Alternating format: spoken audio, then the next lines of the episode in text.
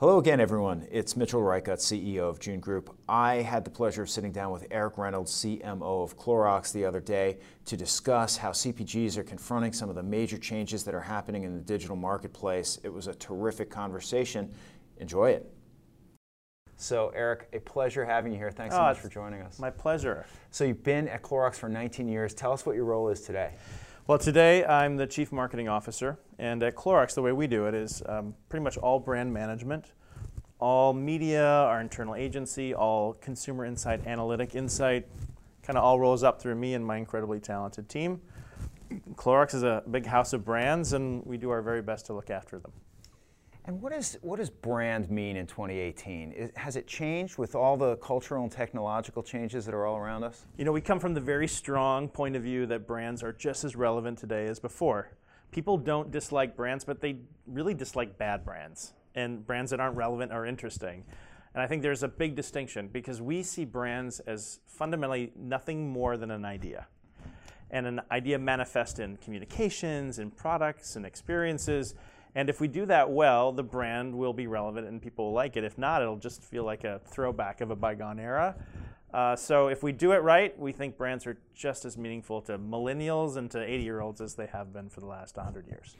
And that doing it right part, I guess, is where the magic happens. Ah, that's, that's I, the there's tough part. The rub. That's right. Okay, so, so what are, what's changing all around you? What are some of the things you guys are doing right? Well, like a lot of my contemporaries, what we're trying to find out is you really can't interrupt people anymore.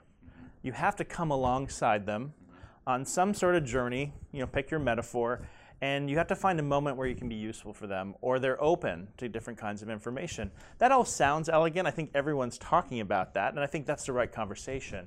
But the data and technology you have to bring to bear to say, oh, here's a moment, here's the type of content, and then if you're really good, being able to read whether it was effective. I mean, to, st- to stitch that all together, that is really difficult.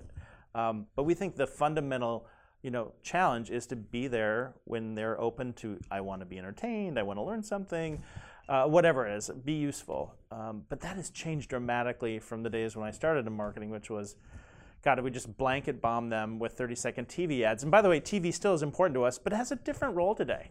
Um, but it's the challenge for we modern marketers is just exceptionally profound, but it's also the most fun it's probably been in, I don't know, thirty years. Amazing. Um, so you talked about your team. Yeah. Tell us a little bit, obviously diversity, equality, big um, uh, issues for all of us these days.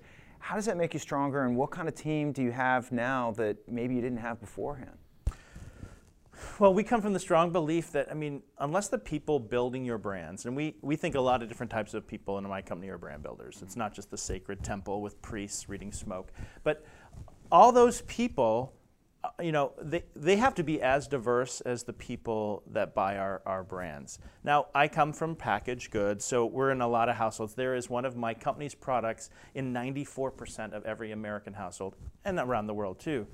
So, but we've got to speak to a lot of different people, and that starts with the right talent that can ask the right questions and have the right sensibility and sensitivity to not just the communications, which is the obvious piece, but the planning and the strategy and the insights. So it really starts there, um, and what we want is a team as diverse as the consumers we're trying to serve. That could be gender, it could be ethnicity, it could be income, it could be political. Um, we think that makes for a really robust conversation that leads to great brands. And what I would say from, you know, when I started twenty years ago, nineteen, mm-hmm. um, we had a very homogenous marketing group, and they all looked a lot like me, uh, sort of. Good looking, good looking, smart movie star. Super, yeah, yeah. That's right. Mm-hmm. um, and and there was a reason for it. We we recruited out of the same schools. All the same type of people went to the same schools. There was very few numbers of jobs, but today, wow, we're actively reaching into lots of different types of talent pools and communities. Some of them are school related, but more than now, not really school related, and all in an effort to to just draw in the right kind of talent. Um, our talent acquisition costs have gone up many, many times, but we see the return because we see longer retention, and we just, it shows up in the brand building because fundamentally the teams are diverse, and we don't have to, you know, we're in the Oakland's Bay Area. Uh, the Bay Area, we're in Oakland, California. If you don't know Oakland, it's a very real city. It's got it's one of the most diverse cities in the United States. Uh, it's one of the most polarized in income. So all the issues we talk about in, in contemporary culture are found in Oakland. Our employees live there, live around there, and it all keeps the conversation fresh and it keeps the talent fresh. Uh, and we're really fortunate. Years ago we said, why in the world would you put a C P G company on the West Coast? I mean, and today, whether it's the zeitgeist of social, mobile, digital, or the fact it's one of the most diverse places, we think it's the absolute right environment to, to try to cultivate these brands. That's awesome. Do you find yourself in your messaging these days having to take sides on some of these heavy-duty cultural issues? As much as we try to avoid it, there is almost no way to avoid finding ourselves in the conversation. Last week, I received five thousand phone calls after someone posted my name and desk phone after a, a comment made on The View um, by Joy Behar, and uh, conservative Christians felt really offended by that, and they went after the advertisers. Now, we don't. We come from the point of view no one should be dis disrespected for their beliefs, but my point is we suddenly found ourselves in the middle of this conversation with a lot of angry people saying they're going to boycott our brands. Um, People should vote with their money. I think it does matter. Uh, as much as we try, we can't help, but we're a part of culture. Brands are a part of culture. Um, and people like brands with a point of view. And you know, you don't like anyone who doesn't come with a point of view. So we've got to be a brand that stands for something. Mm-hmm. That uh, suddenly means someone is going to not like what you're doing. We hope not. We'd never have the goal of offending people. But there's just no way. So we're developing new skills on how to respond in social and how to handle things appropriately in P R and speak in a brand voice that is authentic and true rather than that awful corporate P R speak. So yes, our brands are being drug into culture in many cases, and we're developing new skills to do it. But there is no way to avoid being a part of the conversation these days. Fascinating. Another difficult thing, transparency and viewability. How are you guys tackling all that stuff in digital? Well, the promise of digital is so utterly exceptional that we're willing to put up with a lot of grief right now while we as an industry, or the whole supply chain if you will, sorts things out.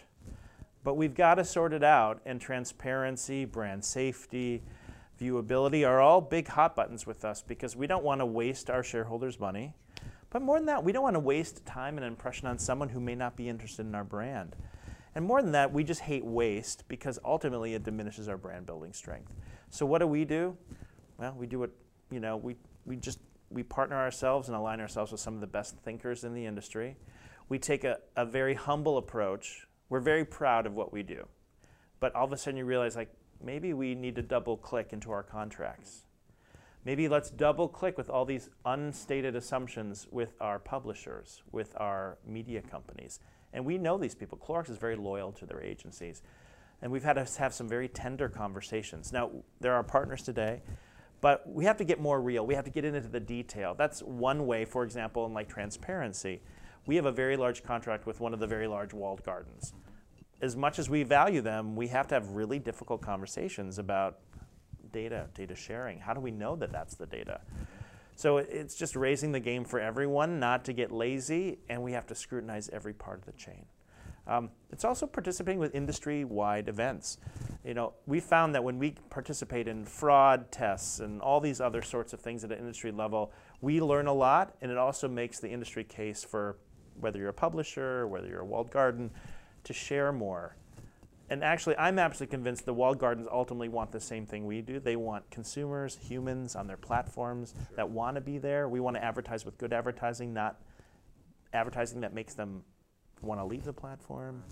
Um, and if we do that well, we'll ultimately get to the good place. But we're in that really awkward dating phase of figuring each other out, aligning our interests, but they've got to share more. They've got to be more open. And, and that is the central zeitgeist of the conversation today as it comes to the sort of the media side of our business.